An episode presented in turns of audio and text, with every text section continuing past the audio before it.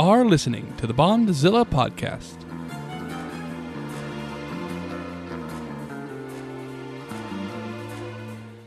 The Bondzilla podcast is a bi monthly analysis of two of cinema's longest running franchises, James Bond and Godzilla. This week, the Summer of Dalton finally begins. Timothy Dalton plays James Bond in 1987's The Living Daylights.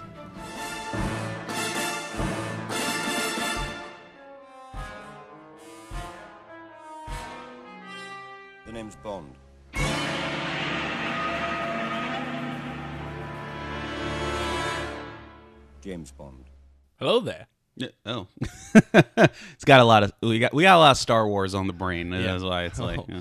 Yeah, it's not a not a Star Wars podcast just yet. James Bond. That's like General Grievous, like you know, the, like James Bond just popped Wait a out. It's minute. like James Bond. James Bond 007. That, that's a terrible General Grievous. General Kenobi. There we go. That's a, that's a better That's a one. better one. Yeah. Well, um, hello yeah. there. Yeah. Um. Welcome to another episode of the Bondzilla podcast. yes.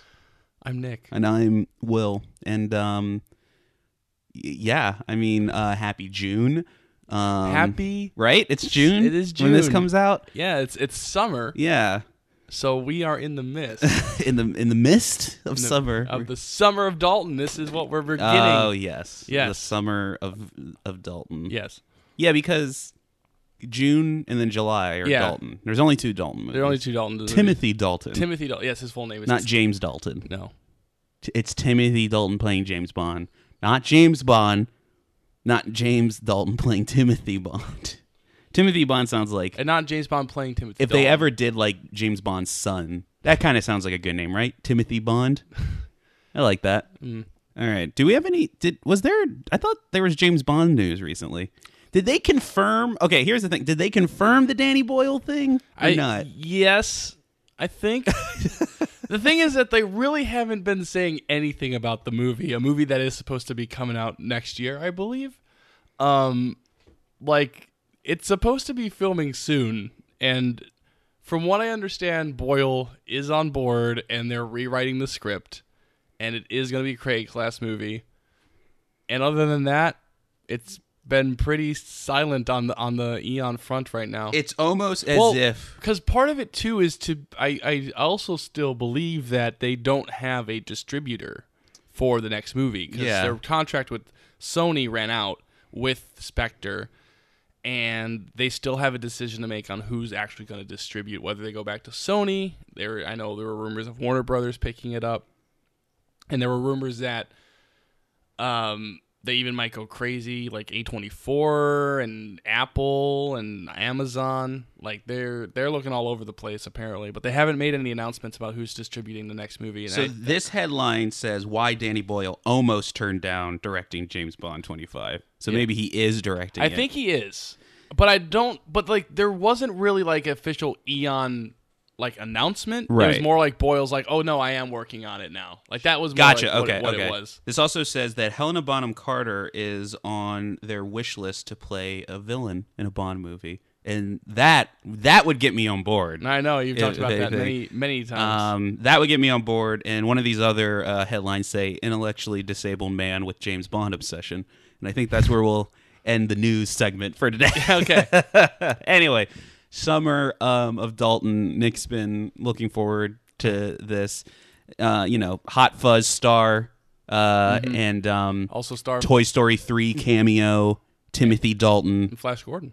is he in Flash Gordon? Yeah, he's like the prince in Flash Gordon. I don't think I've ever sat down and watched Flash Gordon all the way through. Maybe something we should. Which is like kind of no if you know me is like kind of like oh really that's missing from my From repertoire my yeah. Mm-hmm. my canon of, of film so we'll have to change that yeah. All right, are you ready to go? yes come on All right. so we begin. We have those two Dalton films. We're gonna start with what was the last one. what was the last Bond movie The last one was? A View to a Kill. View to a Kill and that one was the one with Walken Yes. okay all right yeah all right I'm up to date That's the one you've seen before. I those last couple Bond movies do blend in with each other yeah. Oh no, they they do. I mean, Octopussy and View to Kill. Which is- I think like I think For Your Eyes Only stands out. so the movie Dalton Okay, so we're gonna get into our pre-production and the creation of The Living Daylights from 1987. So obviously, after View to a Kill, Roger Moore officially retires from the Bond role. Uh, and so, for the first time in, you know, since 1973, in that era, so first time in about, you know, 12, 12 13 years, um, the Bond team is faced with, with a blank, blank slate. Uh, A clean slate. the clean slate. Uh, let's not get in the clean slate. Um, Add that to the obscure references yeah. list. um, which is always interesting to consider because if you remember, like right around you know when Connery first left, you had like three straight movies where like you know actors were leaving and they had to like get things together. Sure. Where now it's been this team has been doing the Roger Moore films for over a decade, and now it's back to like okay, well we're back to square one. We have to come up with what we're doing with Bond. This is especially true for Michael G. Wilson, who's written the past two and has risen up the ranks since Man with the Golden Gun when he first started to help creatively on these movies. So all of his movies that he's worked on has been the Roger Moore era. So this is his first real time to be like, this is what do I think? Uh, and also just to mention too, um, Cubby Broccoli's daughter, Barbara, Barbara Broccoli. This is also her first producing uh, opportunity for the Bond franchise. So the, the Broccoli family is kind of a, a team here as they try to figure out what they want to do. So Michael G. Wilson and Richard Maibaum, screenwriters, are talking to each other, and John and Glen as well, kind of discussing what they what the idea is for the new Bond. And their first idea is actually a Bond origin story. Mm-hmm. Uh, so their initial plan, uh, the initial outline they did, they did two drafts of this outline, was a plan where Bond uh, was a Royal Navy officer who was court-martialed, and then M comes to him with an offer is that if he helps M out an MI6 mission in China, that his his court-martial will be you know uh, taken away. And this is where we find out about the the Kessel Run and the life debt, all, all that stuff. Indeed. Yeah. Well, it was going to be timely, timely podcast. Yes. well, I mean, a lot of it was going to be uh, so you're going to have like a mentor character that he kind of goes with the mission with. Mm-hmm. Yeah. He's going to meet Felix for the first time on the mission, uh, and eventually he was going to make his first like hard decision kill, where he kills this Chinese warlord, even though the the warlord's in like a you know a position of like not being Sure, uh, sure. killed. Uh, and then the movie would have ended with Bond receiving his 007 number and offering uh, a job to investigate um, certain Doctor No. Uh, in- oh, so it was like a direct sequel. Yeah, it was supposed to be a direct prequel. or, or prequel. Yeah. yeah. and then it would. The idea that Wilson had was that you would kind of get more about like younger Bond adventures and, and kind of the Bond characters for him has always been a veteran, Right. and uh, but it's always interesting because you know today people talk about like why are we doing all origin stories, but even Mm-hmm. even then there was this idea of like what what what, what if we explored his roots? Well, I had this. I I I made this comment to somebody. we- We're part of a group chat, so you probably see me say this. But like, it is interesting because I feel like that the like creatives and like maybe the people behind this a lot of the time don't necessarily have that hang up of Mm-hmm. like like I think a lot of creatives may think like yeah no that would be cool to explore Like where this guy came, came from and I think that they find the fun in like like if James Bond like where did he get like this is the first time he's using the the his the gun the was was it called the uh um Uh, the, the Walther Walther PPK. yeah yeah it's like I think again like I, I guess we should kind of reference the elephant in this conversation is Solo came out Yeah. uh, the the Star Wars movie and you know a lot of that movie hinges on whether you are okay or not okay with just the concept of like learning all this stuff that was just kind of assumed and now you're like seeing it play out and Mm-hmm. Yeah. as we've learned some people have that like no that's either pandering pedantic or like you know just kind Or of unnecessary. or unnecessary or demystifying whereas you know for myself i don't have necessarily Right. that hang up it's kind of like Yeah. oh it's cool to see But it would have been an alternate, like a cool alternate history to see like that, you know, an origin story for Bond as early as 1987. When we don't, Yeah, sure. know, really get something even close to that until Casino Royale comes out. Uh, but yeah, so they pitch this. They write two drafts of an outline for it. Um, but Cubby is not on board as he says, "quote." We don't want to see where Bond's been. We want to see where Bond is going. Sure, yeah. So he's very just, much just like, what i was talking about give us give us this uh, give it another chance Mm-hmm. give it another look uh, so they decide to go back once again to the bond short stories uh, and they pick a short story called the living daylights. Uh, and for the short story basically the whole sniper sequence that comes after the opening title song and stuff like that that whole thing up to where bond drops the title of the movie is basically the short story. Uh, so they build this character, they build it around that. They come up with the, you know, what's the deal with this, uh, you know, female assassin that Bond refused to kill, uh, and like what would be the kind of deal around that. And so they take a lot of inspiration at this time from real world events. Uh, there was a famous defection of a KGB agent to America who then defected back to Russia. So that's where that plot line kind of comes in. Um, obviously, Russia was in a major war with Afghanistan at the time. So there's kind of some of that politics uh, started to seep into the script. So as they're developing the script, they're developing it without the knowledge of who Bond's going to be. So MGM and United Artists really, really want Cubby Broccoli to cast Mel Gibson as James Bond. And they actually said we can get him for like 10 million for a two film deal. We can do that. We we're in we're in with him. But Cubby is very much like no. Where is this in Mel Gibson's career? Um it's right ar- Clearly before he went crazy. you know, clearly- Like, yeah, yeah, it's right. It's right around like the Lethal Weapon. Yeah, okay. I think he is a known name at this time, and that's one of the reasons that Cubby was like, no, we we Did Mad Max happen? Uh, at this yes, yes, Yeah, Max okay. Max would have happened all at this point. Um, also, so they start auditioning. Uh, so uh, auditioning uh, is one of the auditions is Christopher Lambert, uh, who is the Highlander. This is for Bond. Yes for Bond. Yeah, yeah, yeah, yeah. He's the Yeah, Highlander. the Highlander, yeah. Mm-hmm. So he would be filming Highlander right after this. Okay. But after all the auditions, there's one person that stands out: the future star Uh huh. of Jurassic Park three, Sam Neill? Sam Neill. Sam. Okay. All right. Yeah, I, Okay. I, I didn't want to say Jurassic Park because you would immediately went to Goldblum, and I didn't want you to be disappointed. no, but Though now you got in my head a Sam Neill as Bond and Goldblum as the villain. Either Goldblum as the villain. Ooh, Goldblum is Q. Come on, man. Goldblum Q. Sam Neill is Bond. I'm gonna let go of my female Q if I get like it's got to be either female Q or Goldblum is Q. Okay. Come on. Okay. Isn't that great? No, I. Yeah, but uh, Sam Neill, Mm-hmm. um, Wilson, Barbara Broccoli, Glen all want to like this is our guy. Mm-hmm. But Cubby is just not convinced. He's just like I I just don't feel it. Cubby has it in his head that he wants Timothy Dalton. But now Dalton's a little more open to it. He's been doing a lot more film work uh, in the past couple years, and he's thinking about maybe I could do something with the, with the Bond character because he is a fan of the Bond books and he loves Ian Fleming as a writer, and he would be he was kind of thinking, well, maybe I can really bring it back to what the Fleming, the edge of that Fleming character, the guy who's always on the edge of death, uh, as he would describe it. Uh, but as Dalton and uh, Eon and Cubby are in negotiations, it's eventually figured out that the schedule that so 1987 is going to be the 25th anniversary of Bond. So they want to have this big 25th anniversary, you know, push and marketing and all that sort of stuff. So they have a set date for 1987, and Dalton realizes that he's going to be finishing filming a movie in America called Brenda Starr, which is a piece of shit. Quickly, Brenda Starr is about like the most like influential comic strip female character of all time Uh huh. And the lead is a man who's writing the Brenda Starr comic, and it's like really not good. So basically, but he Dalton signed on for that movie, and he can't get out of the contract, and Eon won't delay the production because they have like you know him, the MGM has the date set up. So Dalton, uh, unfortunately, does not sign. Mhm.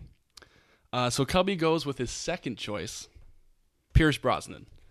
So Brosnan's doing a TV series at the time called Remington Steele on CBS. Yeah. Um, but the CBS has essentially like canceled it. They only they have like a, you know two months to like you know a couple months to like renew it, and they haven't yet. So Brosnan is essentially signed on. Oh, this I know. Yes, this story. Yeah. I, I think I know this story. So Brosnan is essentially signed on. Yeah. So they start casting the rest of the movie now. So uh, just to get through the casting, we have uh, Marianne d'Abo. Mm-hmm. Oh, you're not gonna you're not gonna finish up that story. Well, I mean, I gotta, I gotta. okay. All right. All I right. got, I'm gonna get. I'm gonna go in order. Okay. Okay.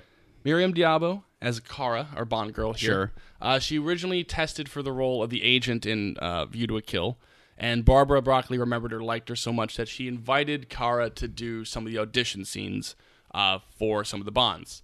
Uh, and Wilson and Glen were doing those scenes with the you know Bond actors, with like the, the Neils and the Lamberts and all the other people they tested, and they just liked Kara so much and just thought she had a good personality. Or sorry, uh, Maryam that she had a good personality, that she really was a great actor actress in those scenes, so casted her as Kara. We also have uh, Jeroen Krabbé as the General um, Georgi Koskov, our villain of the movie. Uh, he is a Dutch actor, huge Bond nerd. So when he came in for his audition, he just was like, "I'm just gonna be straight up. When I was a kid, I since I saw like Doctor No, I've always wanted to be in a Bond movie. So like anything I can do to do this, and they had liked him from other performances, so it was pretty much a a uh, Sure. a, a good thing. Uh, also, Joe Don Baker is Brad Whitaker, the arms dealer, uh, and um, John Rhys-Davies John Rhys-Davies as General Gimli. Pushkin. So Gimli John Rhys. John Rhys-Davies is interesting because it was a rather last minute casting. Mm-hmm. Because the John Rhys-Davies role, the General Pushkin role, so he's the head of the KGB in the movie, Mm-hmm. was intended to be the General Gogol character that we've seen throughout these right. movies. Yeah. Um, but Walter Gotell, who was who played Gogol, was was very sick at the time, Mm-hmm. and so they were like, "Well, we still want to involve him. We'll get him in a cameo at the end." So they create the General Pushkin character to like kind of take over that role, and John Rhys-Davies is the man who gets it. Mm-hmm. And um, It is interesting though that like looking at this cast list and watching the movie is like we are now approaching the time where now I'm starting to recognize more people in these movies. yeah, I told you that like you'd start to kind of yeah, recognize like more. John Rhys-Davies was the big one. Yeah. Um, but the guy who plays uh, Brad Whitaker. Yeah. Um, th- that was like a like I've seen him in a bunch of movies and, and other Bond movies uh, uh, Yes, too. which we'll talk Um, down about down the line too. But uh, yeah, it's just interesting that now it's like, oh, I'm recognizing people. All right. So, and then we'll talk more about the cast during the actual production Mm-hmm. that things bring up. But so basically, they're about to start shooting. Like they're all good to go. We're just just waiting on Brosnan to basically officially get out of his Remington Steele contract. But the buzz starts building around. All the stuff about oh Brosnan's going to be our new Bond. It's going to be this big production, 25th anniversary. Starts to kind of get around Hollywood, and the producers and the executives at CBS like, wait a minute, we have this Brosnan guy under contract. We still have a day or two to like renew it. Mm-hmm. Why don't we? Why don't we give him another shot? so legitimately, after Remington Steele, after the season ended, they had 60 days, two months, to renew the contract, or it was done Right. legitimately on the 60th day they they renew Remington Steele for like a limited 7 episode run. And so and CBS is like, "Oh, we'll go negotiate with Eon and we'll be like, "Oh, like we'll have them at both and we'll do them both and it will be this big star for us." And Cubby's like, "I want my Bond to be Bond. I don't Right. want him to be a TV star who's also Bond." Right, Like, he- yeah. He, he wanted to embody Bond. Right. so- Because going back, it's like that was like definitely like you didn't you didn't mix TV and film. yeah, Like, especially at that time, yeah. But it was just TV like, star is not a film star. It's just it's just not done. Yeah. At that time. at that time. Yeah. mhm. So Eon just basically drops Brosnan and just it's like it's not going to work because Brosnan is basically stuck. He can't get out of that contract because of the way it was set up. If CBS renewed it, and what's funny about that too is that they didn't even film all seven of the episodes they ordered. They ordered they only did five, and then like okay, well he's not Bond anymore, so who gives a shit? uh, so the filming has to be at the last minute delayed. And now the Bond team is scrambling. Like, we have to get a new Bond. Like, we have to. We, we have like you know, two weeks. Like, we really have to get this thing going. Cubby realizes that with this delay, Right. Dalton's going to be available again. Uh huh. So basically, they work it out. They call Dalton, explain to what happened, and offer him the role again. And Dalton accepts. And that's also funny because you know we've had a lot of stories about how production problems happen now, and then it usually involves the director stepping off or something, and then it's like, well, we need to get a director to come in here, Yeah. and like you know fix this or finish it or whatever. It's just funny you never hear it's like, well, we need our lead star, like our movie's about to begin. Yeah. who's our lead? Yeah. like that's crazy. and Dalton does, again, get very involved with, like, well, I want to capture this Ian Fleming character. And mm-hmm. There's a lot of thoughts I have. And so they kind of take that. The once they kind of get Dalton in, they just kind of do one last pass of the script to kind of really tailor it to like what Dalton wants to do with the character. right. Um, so that is finally our Bond is casted is Mm-hmm. officially Timothy Dalton, and with that we're just gonna get a few little production stories, I like I like a good production story. and then we're gonna get to talking about the Living Daylights. All right, let's do it. All what right, do you got? How was so- this movie made? So shooting begins uh, with the Rock Rock of Gibraltar. They started kind of like a week and a half before Dalton arrives. They started doing that opening sequence Mm-hmm. where the the three agents land. One of them is Bond and all that. So the trucks take Right, right, right, right, right, right. Yeah. Um, so again, B.J. Worth, who did the jump of the off the title in the last movie, uh, he they they're like, well, they're the rocks of Gibraltar. It's a very narrow area. We want to do the skydiving, but it might not be safe. But so we maybe we'll lower them on the cranes. Yeah. But B.J. Worth is like, that's not a Bond movie. Bond Right. movie, we jump on Bond movies. So despite the wind conditions, There's no cops to arrest me on this side, on this island Yeah. either. um, so BJ Worth plans it out, and they basically a thing that was supposed to take a couple days. Mm-hmm. The jumps happen in one day. They just find three locations, three just skydivers jump and land, and that's the big opening sequence Mm-hmm. of that. Uh, there's also the car chase that kind of happens at the end of that opening sequence, Mm-hmm. and that caused them a little bit of trouble too because at one point the car has to go off like the cliff Right, and explode. right, mhm. And so they did some testing of like, well, what if we could just drop a car off a plane and you know, and then like have a parachute come out and all this sort of stuff, and it would look really cool, like an actual car. Uh, so they went to the Mojave Desert in California to do some testing with it and like kind of you know shoot it in, in a certain way. Uh, but the problem was they dropped two cars, and both times the parachute that was supposed to kind of make the car go a little bit down, easier to shoot, got tangled within the, the, the rover itself. Sure. So you see the footage of it kind of coming down, and then it just you see the end result where it's just a flattened like flattened car. Right, right. Mm-hmm. Because it was a little more lightweight than normal. So eventually they just shoot it off an air cannon, like off some coast in England, and then blow up a model for like the actual blow up.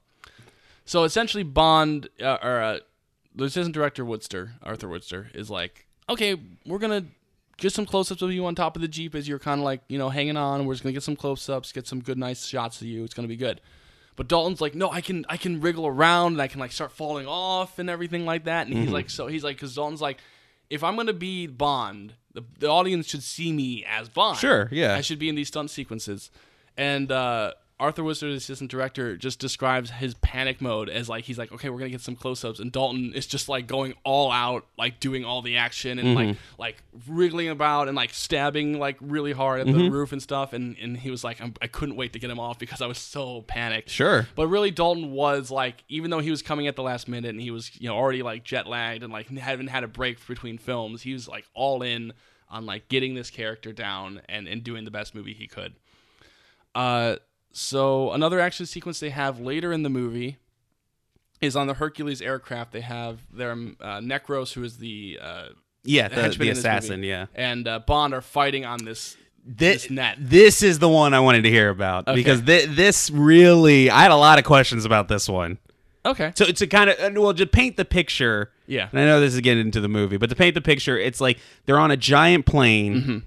and there's like a net kind of filled with a bunch of potato sacks, essentially. Yeah. Uh, filled with drugs. Yeah. And it, and it's basically kind of like it makes like a giant platform as it's like hanging off of the back of the plane, so you can kind of grab onto it. It's like Mm-hmm. a big net full of sacks, and it's like a big platform that you can like hang onto. And then Bond and this guy are fighting on that. They're, they're like hanging onto it while they're flying in midair. Yes. And it, it it's very.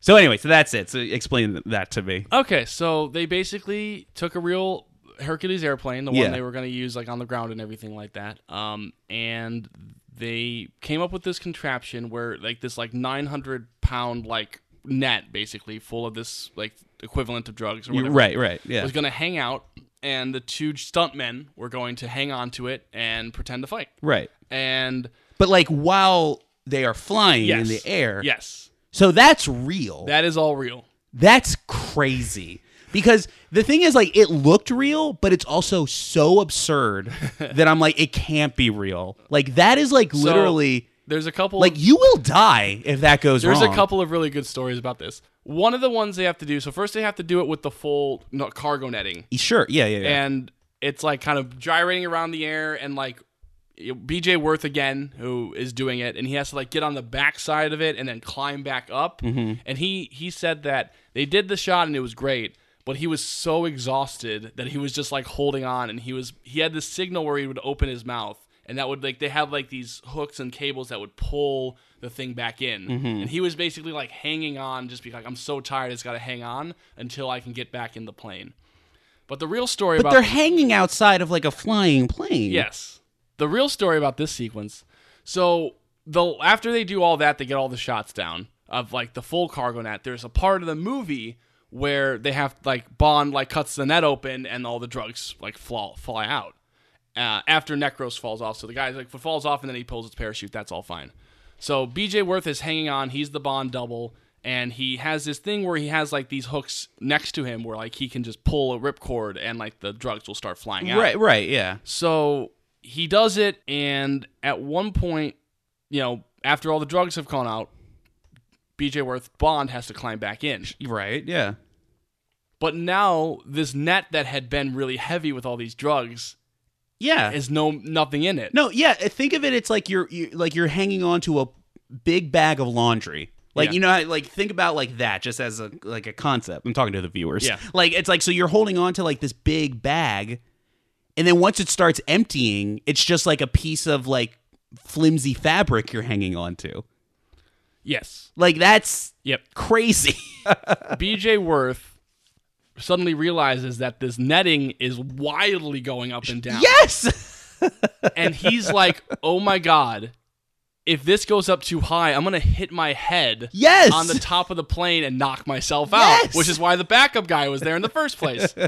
so basically, he ducks his head down and he says he didn't hit it, but his the backpack with his parachute in it, Yeah. like he did feel it hit up the top of the plane. Sure. Eventually, he made it in safely. Um, they the miniature work on this movie Mm-hmm. is really insane. Like Yeah, there's a couple good choice miniatures and Well, because the, there's the one one of the other ones I got to mention before we get to the last one, Mm-hmm. uh, which is not a miniature thing, but the last story is that there's a, at one point there's a bridge and they have to blow up the bridge. yeah. And Why don't we get to that when we talk about the movie? I could do that. Yeah, that- I think that's good. probably better. If we have one more story, we all right, we have one more that. story, Yeah, mhm. and that is related to the ice chase, the ice chase sequence. Yeah, uh, yeah, at yeah, the end yeah. of the movie. There's Uh, another ice chase. But this one's a little bit different because it has a car in it, Yeah. and this is the return Uh-huh. of Aston Martin Yes. to the Bond franchise. Uh, Good old Aston Martin. So this is the Aston Martin Volante V8. Um, and they were they were like, well, you know, again, we're celebrating the 25th anniversary. We can kind of, you know, people people always still talk about the Aston Martin DB5 from Goldfinger. That's like the car for everybody. Mm-hmm. And so they're like, well, we can return to Aston Martin. We can kind of pay homage to, you know, the origins of Bond car roots. So they're filming on this frozen lake in Austria. And um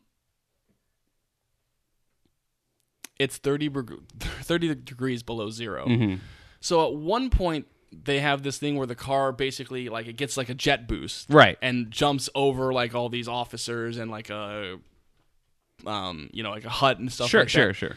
And they have this thing where they're gonna put like compressed air in the car, and it's gonna like basically make the car go faster.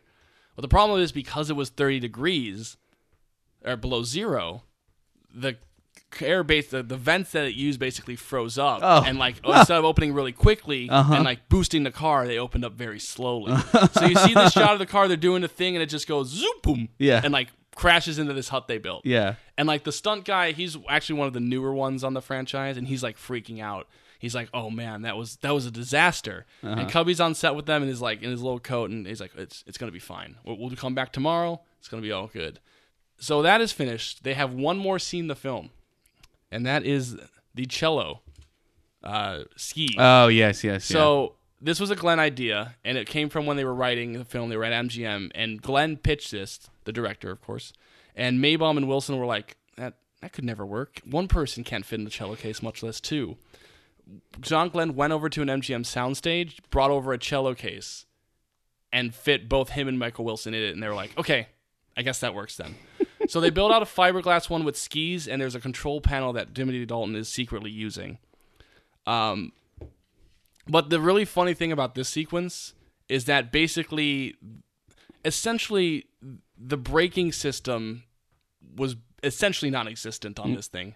So they're sliding down this hill with this fiberglass cello case and having the cello to like steer and like an other other steering device. And they're like trying to get these shots and like you have people chasing them and holding onto them with cables and stuff. Mm-hmm. And there's this one hysterical shot in the bonus features that I had to bring up. It's basically like Mary Mama was like talking about how crazy the sequence was the film and how like terrifying it was.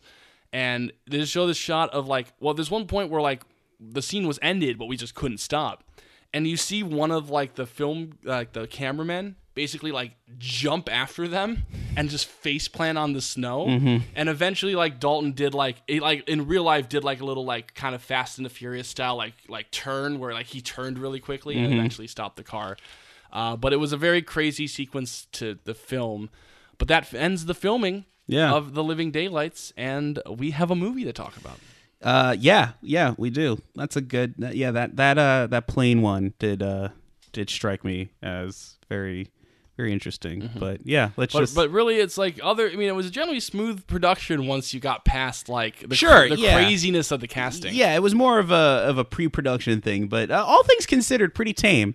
Yeah. pretty tame production. but still some insanity to be had so, uh, all right, uh, let's talk about it. let's do it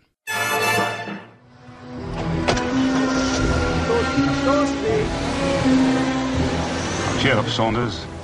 The operation's a success.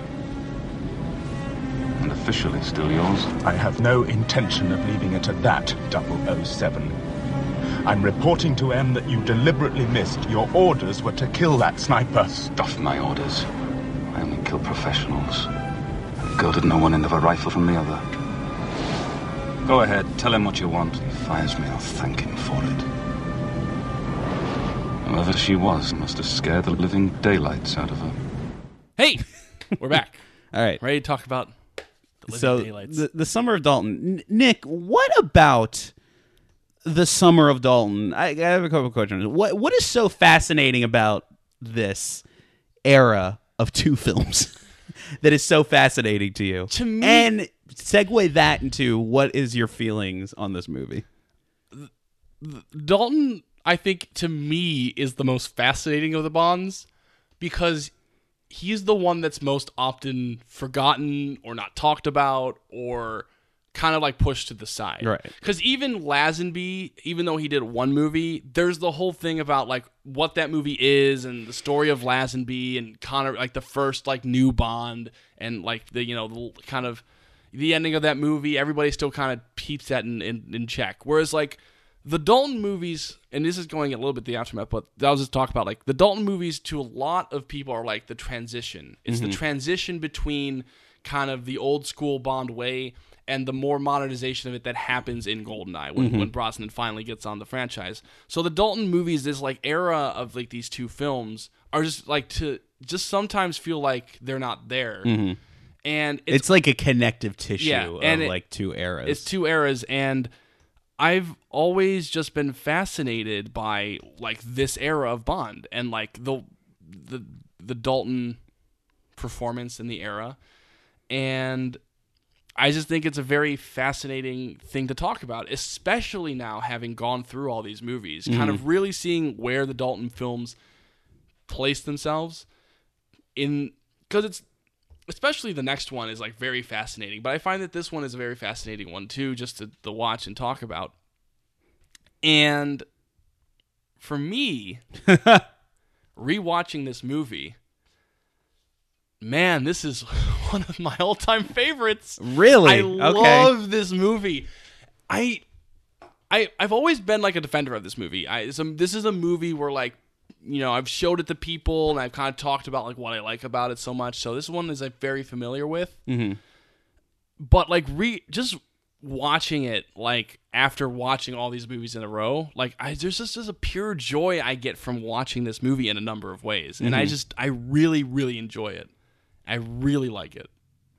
Yeah, I I don't know if I I don't know if I share your enthusiasm with this one as much. Uh, Mm-hmm. I mean, I'll it's, be it's, honest. it's fair. It's Uh, fair. I here's the thing. I thought it's it starts out strong and settles into eh ehness Mm. very quickly for me. And it did make me think about what's to come because I've seen most of the Brosnan Yeah. movies. So it, it, did. So in this way, because here's the biggest thing and the biggest praise I will give it, uh, and we had talked about this last time. I think we had talked about this on the Godzilla episode as well. Is that now we are entering the period where both of our franchises are entering new eras. Mm-hmm. Like they're like these are new directions they're going in. Yeah. And one of the things that I did like about this movie was that now we're getting into James Bond like the secret agent, like Yeah. the like the like the not like super spy always like wearing a tux and like doing like, you know, being all proper and stuff like that, but also like rough around the edges. Like this is like Mission Impossible, Ethan Hunt type like Bond. Yeah. Now, I mean, I'm only saying that because you you show me the most recent Mission Impossible, which in many ways like kind of tonally felt similar in, Mm. in several areas of the movie. Um, what I will say about this movie, because I I felt like it started off very strong. Yeah. Um, I like Timothy Dalton because Timothy Dalton, for the first time, you can tell just in how he is directed and how he plays the role. It just feels like now we're out of the stylistic Bond. And now we're into like, no, this guy is a secret agent assassin who's going on missions. Yeah, and I And I thought Timothy Dalton uh, fit into that role very well. and like from I mean, I'm just gonna get this out of the way now because it's gonna color a lot of my thoughts in the Mm-hmm. sure, movie. sure. I think Dalton's my favorite Bond Really? as a performance Inter- oh, wow. That's interesting. because I. It's funny that you mentioned that you felt Roger Moore played Bond like a real dude in the last one. yeah. and I feel like there's there's such a naturalness to the way Dalton plays this Bond. But there, but sorry to interrupt, but this goes back to like more. He's playing that, like that.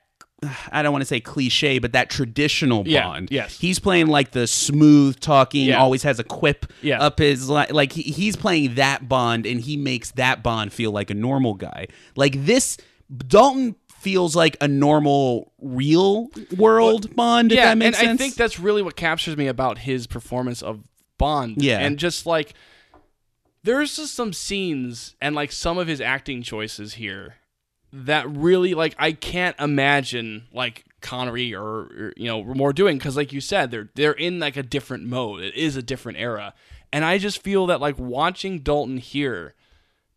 I just am so enamored by the way he plays Yeah. Bond and like and uh, from reading up on him like the influence he had on that kind of performance and the direction of that and kind of him really kind of getting into the character and and trying to find it and you know as an actor and I think that really just like kind of brings me in and there's just a lot of little moments throughout the movie that really just pulls me into his performance Well, there's a lot of characterization stuff that I really liked in the movie. Um, I mean, they kind of make it seem like he's also a guy with a code.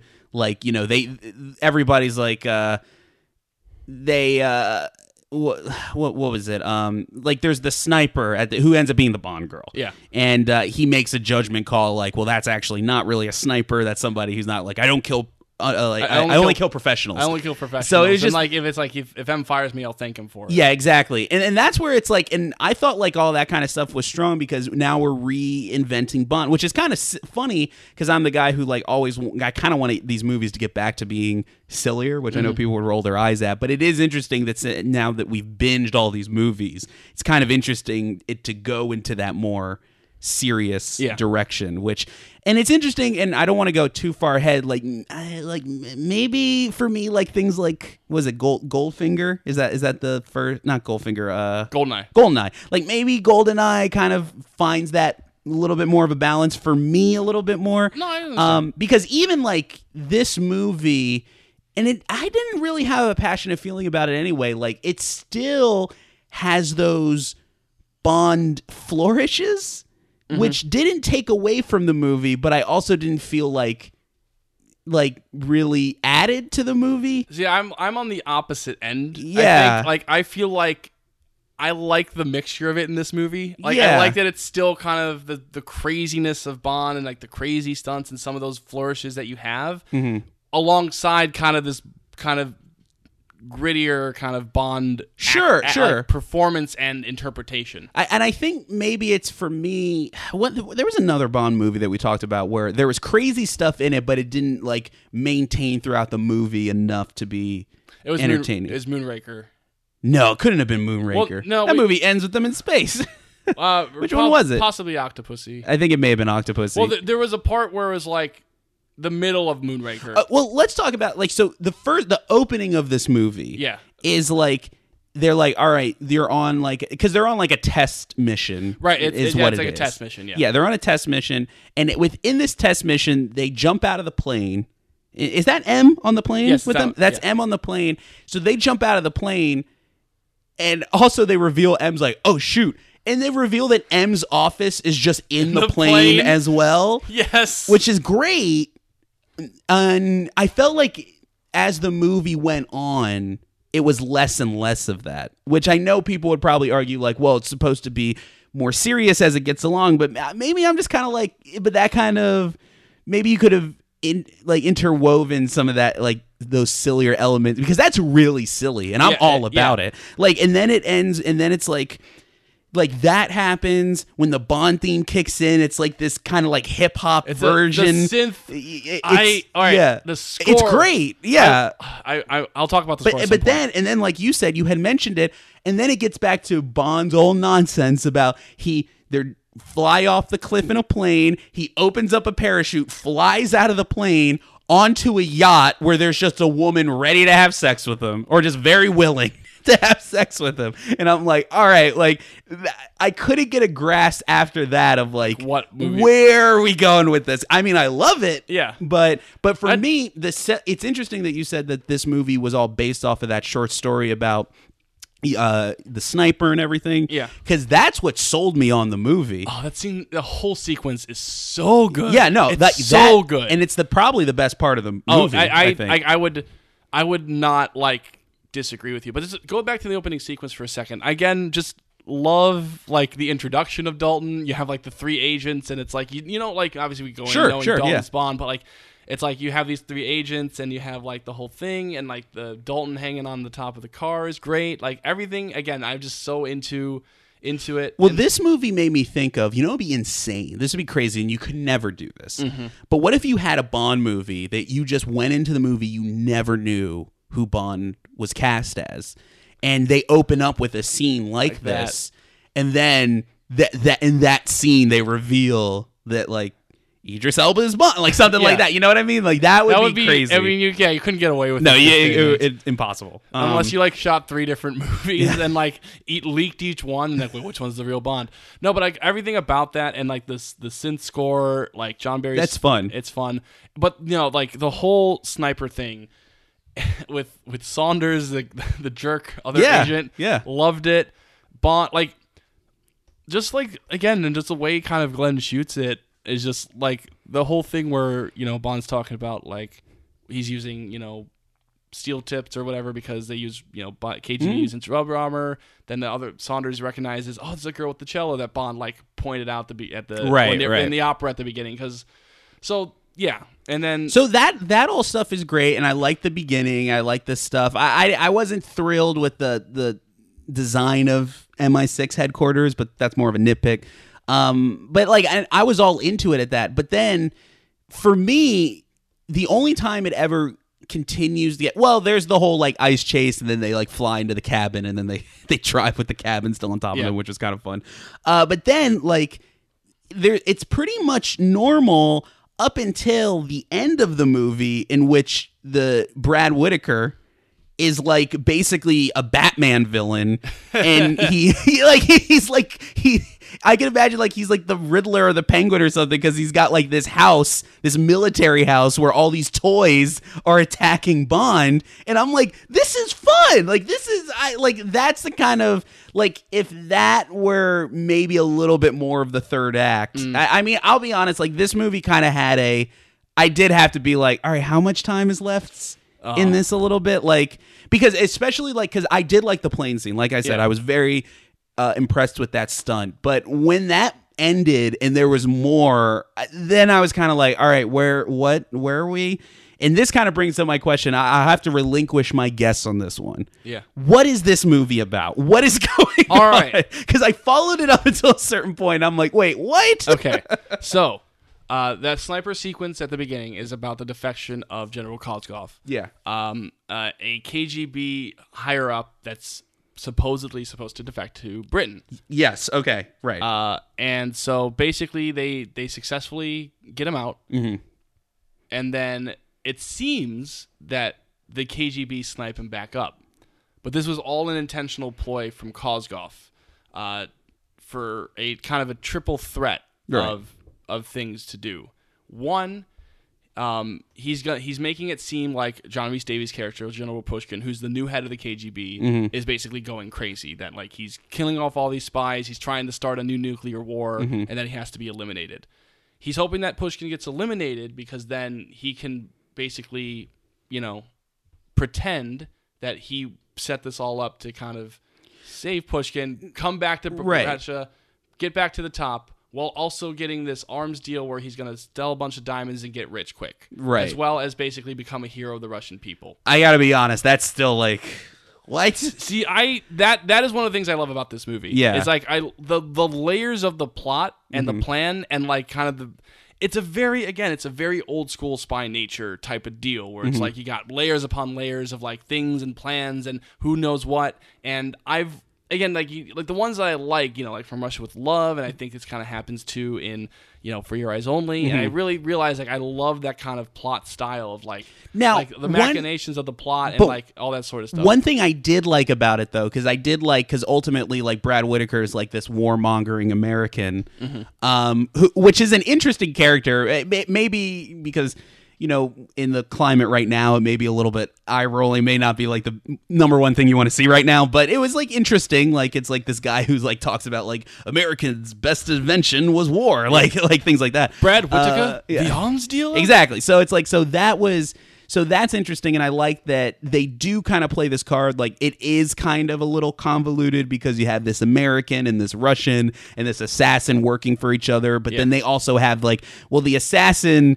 he's like the he's like this Russian assassin who's like well I mean I don't want to fuck up like the Russians doing their thing. Like Yeah. I still like the Russians, even though we're doing our thing. Yeah. So I did like that it was convoluted in that way. But it was also interesting. I didn't think about this until now. Of like of all the times of all the great setups for like a Spectre.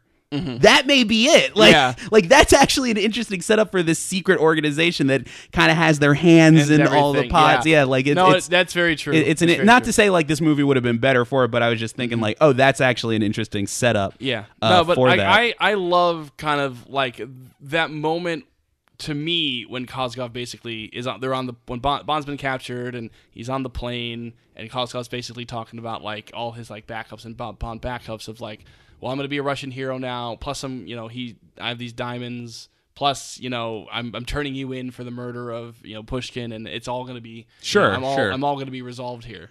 I- Um, you know, it was just interesting because, but at that same time, there were all those kind of cool personalities of who the villain was. But Yeah. then it, it kind of, but then there's like long stretches of time, and it was the same thing with um not lit not um uh View to a Kill, but the movie before that. Octopussy. Yeah, it was like an Octopussy where you have like these interesting setup with these villains, but then there's long stretches of the movie where they're just not in the movie. Mm. And then for me at least, I kind of lose a little bit of I, I kind of lose track of like, wait, so the villain is this guy and this is the plan and Right. like I I'm too stupid to watch these movies. I mm. think I just I, I really because as Yeah. soon as they introduce, then they introduce like the Afghan, the Afghanistan element to it. Yeah. That's when I was like, what is going on? like I just I have lost track of what's going on in this movie. I mean, it's interesting because you're right. They bring in like the political stuff going in, but then it's like there's merit to it mm-hmm. because even though there's it's questionable. Like i, I like I, like we could question some stuff about like uh like you know how like some of the afghanistan characters fit in. But at the same time it is kind of like interesting to be like well now they're buddies with bond. Yeah. like that's interesting. Yeah. I- felix is just thrown into this movie for I was, no I was- reason. yes, for the for the first time since Live and Let Die, we have Felix Leiter in this movie. Um, Also, I thought Q was gonna die in this movie because there's that one scene where he like takes medicine. And I'm like, oh no, Q's out. He's gonna die in this movie. I thought. Well, thought yeah, I want to. I'll die. talk about. So, yeah, for first time since Live and Let Die, so first time in basically 12 years or so, uh, 12, 14 years, uh, Felix Leiter returns Yeah. as played by John Terry, who uh, would go on to fame as the lead in NCIS. Um, I love just. You mean this is a put up job? I I love this movie. I'm sorry, I just do. It's hard for me to talk about. I, I guess Felix, Felix Leiter though, like that's a great role for like like I know he's I know he's not American, but you know who could play Felix Leiter like really well? Who? Ben Mendelsohn. Because Ben Mendelsohn, I I always say he plays a great asshat. if you've seen Rogue One or Ready Player One, he's in a lot of one movies. yes. Um, but like he just plays a lot of good asshats. It's like just somebody like that. Like again, I know I watched the movie recently, but that guy in Mission Impossible, the one who's after Ethan Hunt. Uh, Like- oh, in the first one. Yeah, Yeah. Like that's the kind of guy you want to play. Yeah. Felix Leiter. Also, the Um, lead up to Felix, where he's escaping. You know, after there's a lot of plot stuff. You know, I'm just gonna talk about everything I love about this movie. Is Sure, that, is that sure. okay. Um, Wait, if you're gonna do that, can I get can I get two things out of the way then? two things out of the way. Uh, the the Moneypenny thing. It's just like Moneypenny doesn't work.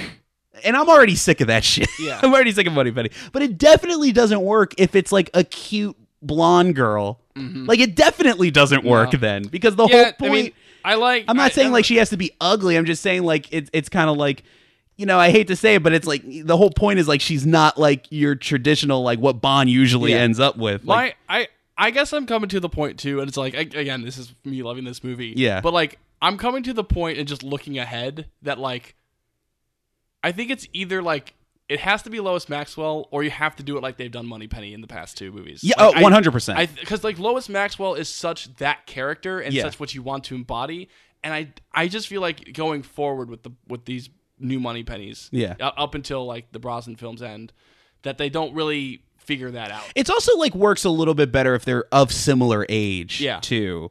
Like, and I mean, like these two don't look like it. It reads like Moneypenny's like this girl in her twenties. Yeah. Um, no, no, and, and I- yeah. Now, here's the thing. Another thing. For all this talk about all these absurd when Bond jumps the shark in Yeah. like in future Bond movies, I know everybody hates the invisible car, like Mm-hmm. things like that.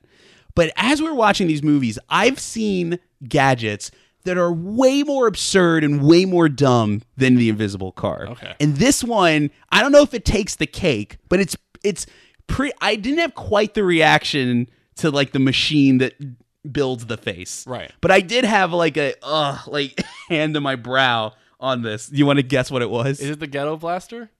no, the ghetto blaster, that was a joke I did not know how I felt about though.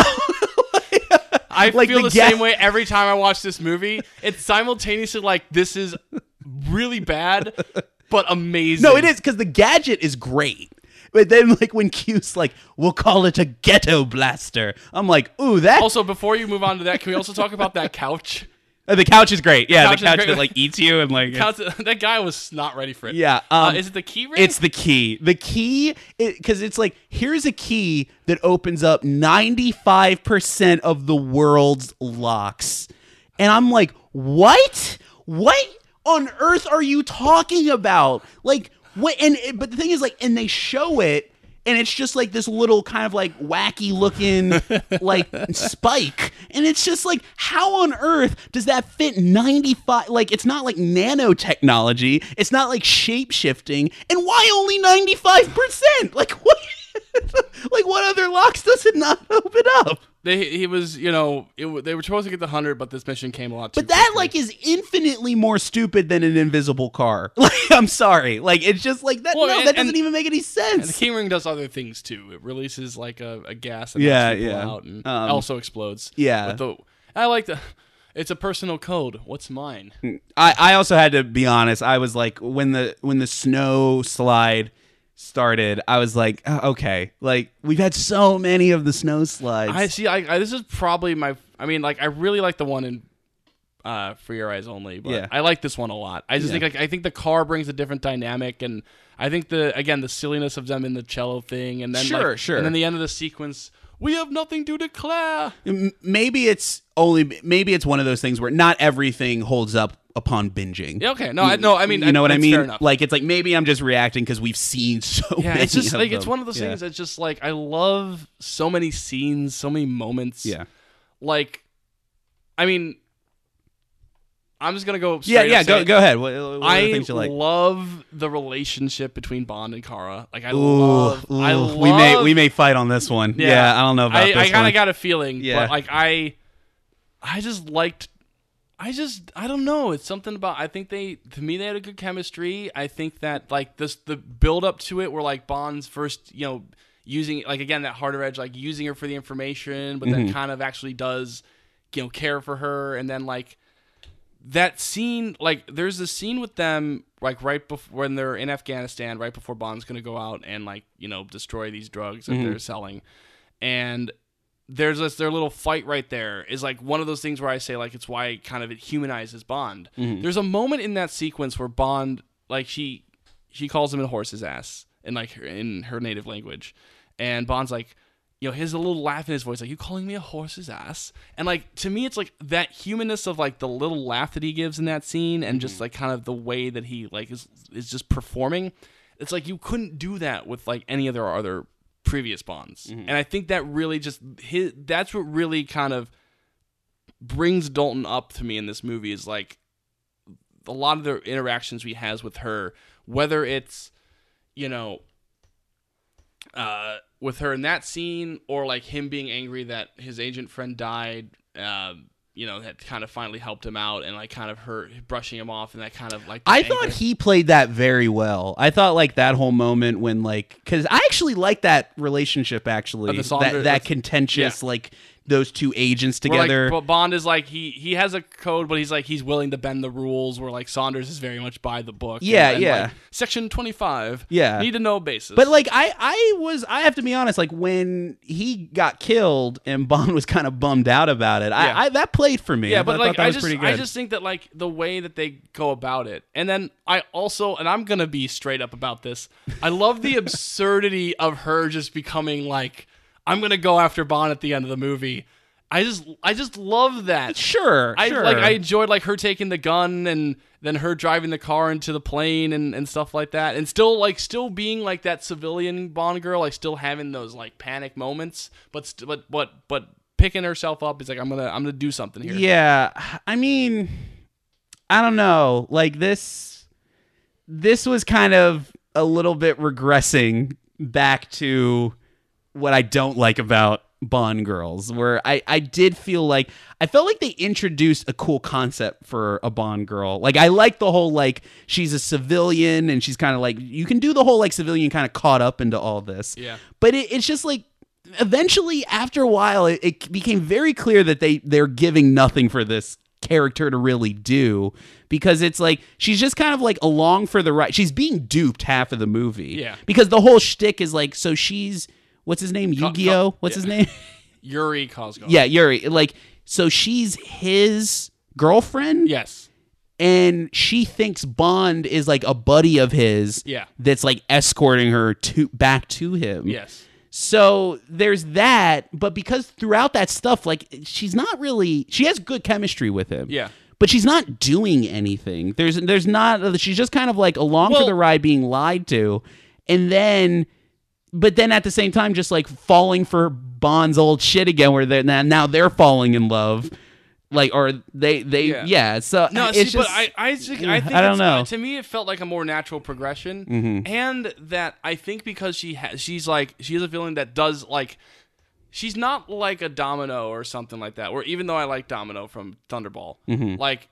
She's not like that where she's just like on vacation and then she's just following the Brown around. She does have like passions and goals that like, you know, she still has like a, a further character. I think to me that like she has this thing with the being a cellist and wants to be like this world class touring person and you know again you know Yorgi and Brad Whitaker Right. have like afforded her this but but, like I- I, I yeah. I to me that kind of elevates her a little bit than like some of these other Bond girls that are just like that are really just there for the sake of a Bond girl but being I, there I think all that stuff is there. It's there on paper. I think it's there.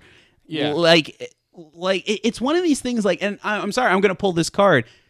Maybe you just don't. You don't need it to be like Bond. Just like Bond gets together with every girl in this movie. Mm-hmm. Like maybe I'm kind of like at the point where I'm like, I, maybe I don't need that in every movie. And then Yeah. it's interesting to see that like the Craig movies have kind of mitigated this to a certain degree. to a certain degree um and like they they still have like you know his flings but i don't know i feel like they they've just mitigated like maybe skyfall maybe this is why i like skyfall a lot because skyfall is like the most like they kind of even like skyfall has like a weird thing in one it the, yeah. one of the grosser moments honestly yeah, it's funny that they mitigate it, but then also make up for it by having Like- one of the more gross moments. in but a- like in I, to, I don't know. To me, it, it works. Yeah. it, it's just like I, it just But but going back to what you're 'Cause, like- saying, like, I get like, but then they still. It's just like, more so I- like because it's directed in a way where like she's always like she's just so enamored with Bond, like see. I don't know if I read it like that. like yeah, but like towards think- the end of the movie I when they're in the jail cell, she's just like, oh my god, as long as we're together, like I'm like, uh, Because on. because Yorgi's already betrayed her. But anyways, I'm gonna move on. Well, oh, what? So like the one, the one asshole in her life, like kicks her to the curb, so she just attaches to the well, next one. Because it's a guy like you know in that that scene where he's like I. He told her that I didn't kill you. I know, but like it's stuff like that. And it kind of sounds like we're arguing, we're really not. but it's like it to me, it's stuff like that where it's like I get it, like she betrayed him, but for him to betray her and then she just falls into the hands of the next guy doesn't sit well with me. Is all I'm That's- I mean, yeah, As in, this yeah, uh, another thing to mention. I I do love having John Rhys-Davies in that movie. In yes, one hundred percent. the scene where Bond is in Reese, uh, in your, uh, Pushkin's Yeah. Mm-hmm. hotel or like the his room with his mistress, like that harder. That's the harder edge Bond that I think Dalton really wants to play. I Yeah. think he plays it very well. I do too. There's And a I- little nipple in this movie. there is a little, Yeah. there is a little nipple in this movie, There's a little nipple. but I, I just love like in in Pushkin and just Rhys-Davies has that voice, like oh yeah, for misusing state funds. Yeah. Like all that stuff's great. Really quickly, Mm-hmm. I want to talk about the score. Just really quickly. Because it's just John Barry's last score, Mm-hmm. and he's done all of them except for three. And um, what I love about this score that makes it so unique is it actually has like three songs that kind of relate to it. Obviously, there's the opening song by a-ha, um, The Living Daylights. yeah. I I kind of liked it. I like the song. Yeah. Uh, there's also the song that Necros keeps listening to, which is Yes. Yeah. Where is Everybody Gone by the Pretenders? Yeah. Which I love as like a little because obviously it plays in the score as well. Mm-hmm. But there's that little moment where like Saunders and Bond are eating meeting in the ca- the cafe when they're trying to figure out like you know the plot and like Saunders is kind of coming around to to Bond. And you just hear all you hear is like you see Necros and you hear the music and you kind of it's just a little bit of a tension moment for me where you're like oh it's that music it's the assassin Yeah. trying to kill Saunders No, he was very. I thought effective as oh, like Necro- that Necros, assassin yeah, Necros is I think is a very underrated, uh, like um, henchman character. Like Sure. not maybe not like you know not at the Jaws level, but I think like he plays his role well. Yeah. I think he he has a presence. I think the song makes him give him a, a little bit of unique, like Mm-hmm. Yeah, that's, like, his around him. thing, yeah. and uh, and then there's also like the love scene that plays at the end the end that also plays in the Vienna stuff. Um, weird, weird small moment that I was like, oh, this is interesting. Is like so they there's like a kind of a fight scene between the villain and not even a secondary character in this movie. So like he. It's when what's his name Necros or whatever. Yeah, Necros, yeah. So he sounds like a Soulcalibur character, where he's like uh he he infiltrates into that base and he's just fighting a random security guard. Yeah. and I just thought it was kind of interesting and kind of cool that like Right, 'cause oh like he's fighting like the chef. yeah, too. but it's like it's just interesting, like because in all these movies, like despite all these people being trained fighters, like the bad guy always comes in and just wipes the floor with them. I just thought it was interesting. it it's like, also well, no, I mean there would be a fight. Like Yeah, the, and- these guys are capable and especially like, fighters. like it's an MI6 safe house, so probably like everybody there from like, Yeah. the gardener to the to the chef is like trained to fight. Too. right, but I just like that because it added. It's things like that that make this world feel real Mm-hmm. like because i feel like when people say like oh it's got to feel real they like ground it and take that stuff out of it but no it kind of makes it feel real it's like well no if all these guys are trained mi6 agents like a random guy should be able to fight off this guy at least a little bit i, I just it was a small Yeah. moment i liked like and just as an overall as we kind of wrap up Mm-hmm. because we've gone all over the place and What can I, one last thing Yeah. uh, that's more substantive because I really did like that last scene in the in the war room. oh with, with, Yeah, yeah like to me, like that was fun. Like, and, it, and maybe that's what was frustrating because like that I would love to see as like a whole set piece. Mm-hmm. Like, and I know it's very like silly and maybe like I said, Batman ish, but. It's just like because he's got like all these like little cannons everywhere, and he's like You know, pressing a button, you know and the animatronic like lights a cannon. Like it's awesome. here's a little detail about that set that the like gun with the shield yeah, on it. Like, yeah well the whole set of Whitaker's hideout like he has all the models of like the generals of history Right. Yeah. and like it's very like you can't really tell unless you you really look hard but they all are modeled after Joe Don Baker Oh, really? yeah That's awesome. so it's basically like oh here's like Napoleon but it has Joe Don Baker's face but that's what I mean. Like, it's just that's so cool and unique that it's it, it does kind of become like that's just such a small piece of Yeah. the movie where Yeah. I'm like that's deserving of a little bit more. Um, so just just uh, some some last things. I love kind of how slimy Koskov is. And I love how just like I like that. I like how he plays the guy who plays him like kind of just over the top, kind of like silly at some points, and I think that kind of works as kind of like he's goofy. Like he's this goofy guy, but he has this like kind of plan to like get back up in like Yeah. rush of things. Um, just uh, and just as an overall, like I think just thinking about the movie as a whole and Mm-hmm. thinking about Dalton, I think what I like most about Dalton is I think he brings a lot of variety of emotions to the Bond role that I think you only got in fleeting cases with like Moore and even Connery. Like I think I'd agree with that. I think like because like like Moore we saw like in Octopussy when he's like worried about the bomb, and like Connery, you have like bits and pieces of it throughout stuff like you know Goldfinger and Thunderball to an extent, um, and from Russia with Love especially. But Dalton, like he plays like he can be smooth, he can be like angry, he can have that like you know that, that again that little laugh that he has, mm-hmm. like that little like, kind of he he he makes Bond feel like a more real human, and that's really the transition for the franchise. And I mm-hmm. think to me, I love the reason that Dalton kind of is my favorite is just like I just think he stands out in that way, mm-hmm. and and I think for me why The Living Daylights is a favorite of mine is like and this is just me like I, i'll say it but like just the whole movie gives me that pure joy. It gives, still gives me that great bond action. Mm-hmm. It still gives me some of that silliness some incredible sequences like the sniper sequence and i think like i to, and to me the third act like i love the third act because it has such a weird speed-esque just like escalation of like, oh, they're on the ground. Oh, now they're in the air. He has to defuse the bomb. Oh, he has to fight on this thing. Oh, then now he has to drop the bomb, but they're gonna crash. And now, you know, this. I just love that kind of the escalation of it. And like, I think the movie for me retains that joy through the middle. Mm-hmm. Through my love for the relationship between Kara and Bond and the more spy elements of it that I've mm-hmm. really figured out that I love about the franchise. I think for me, the best part of this movie is that it sets a new direction Mm-hmm. uh, for because that was the most effective stuff for me. And, Yeah. you know, and I, and I can often be critical about like you know now we're going to take it seriously, um, but in, in many ways I felt like it, it worked and it reinvigorated and uh, for me a new direction that it was going. I like Dalton.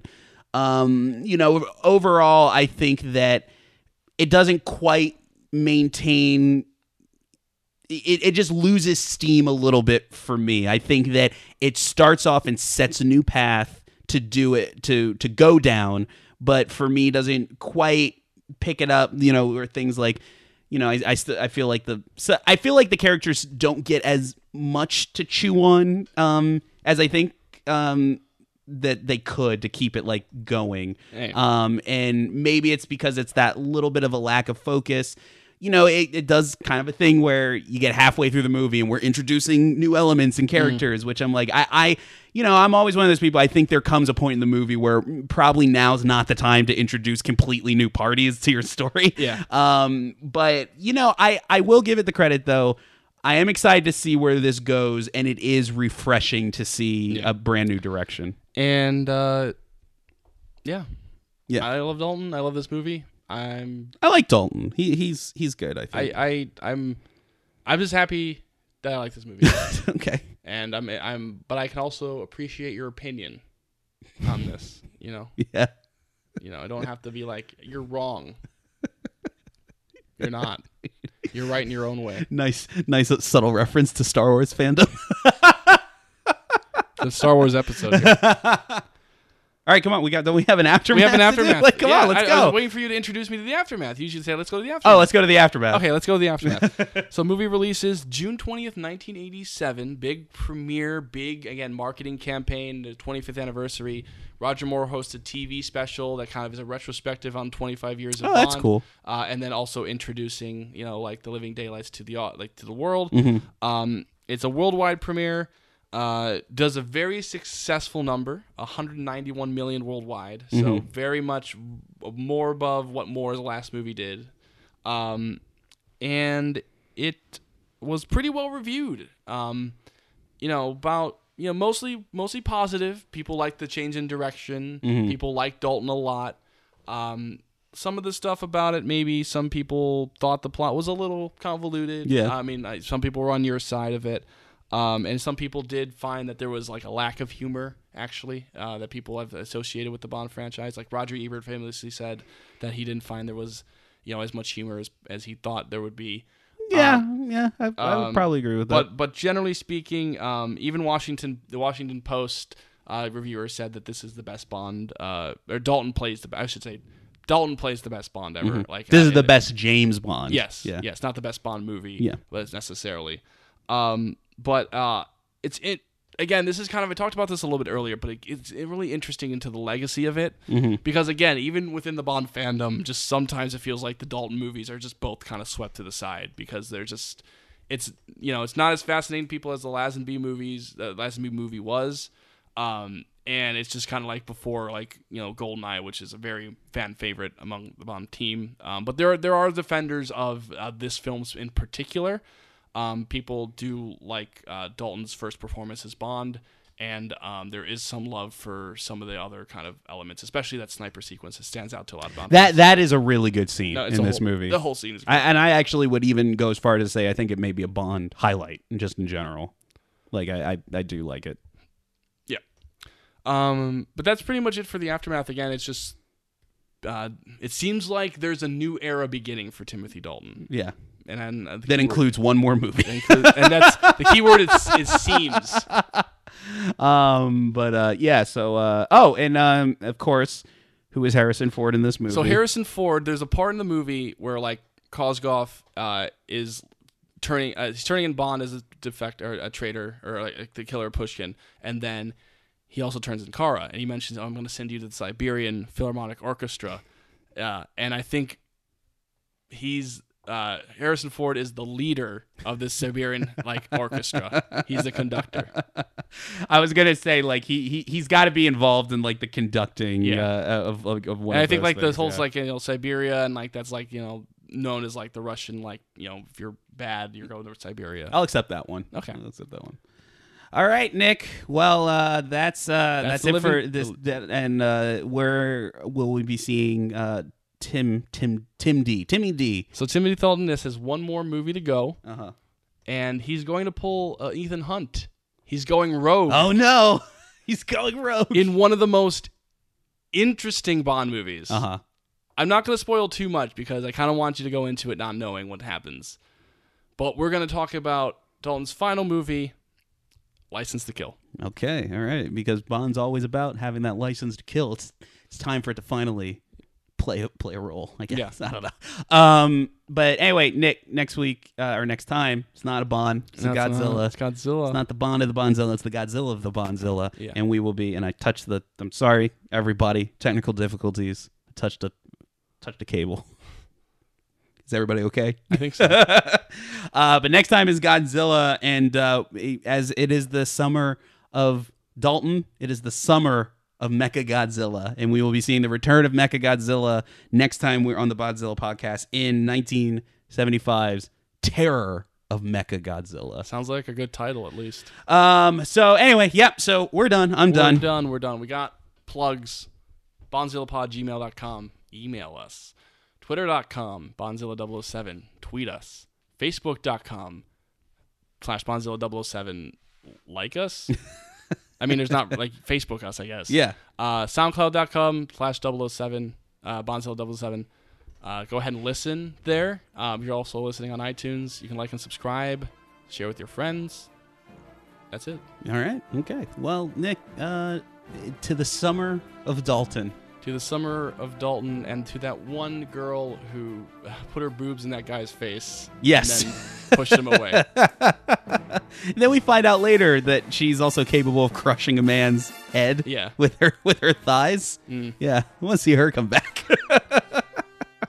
Peace.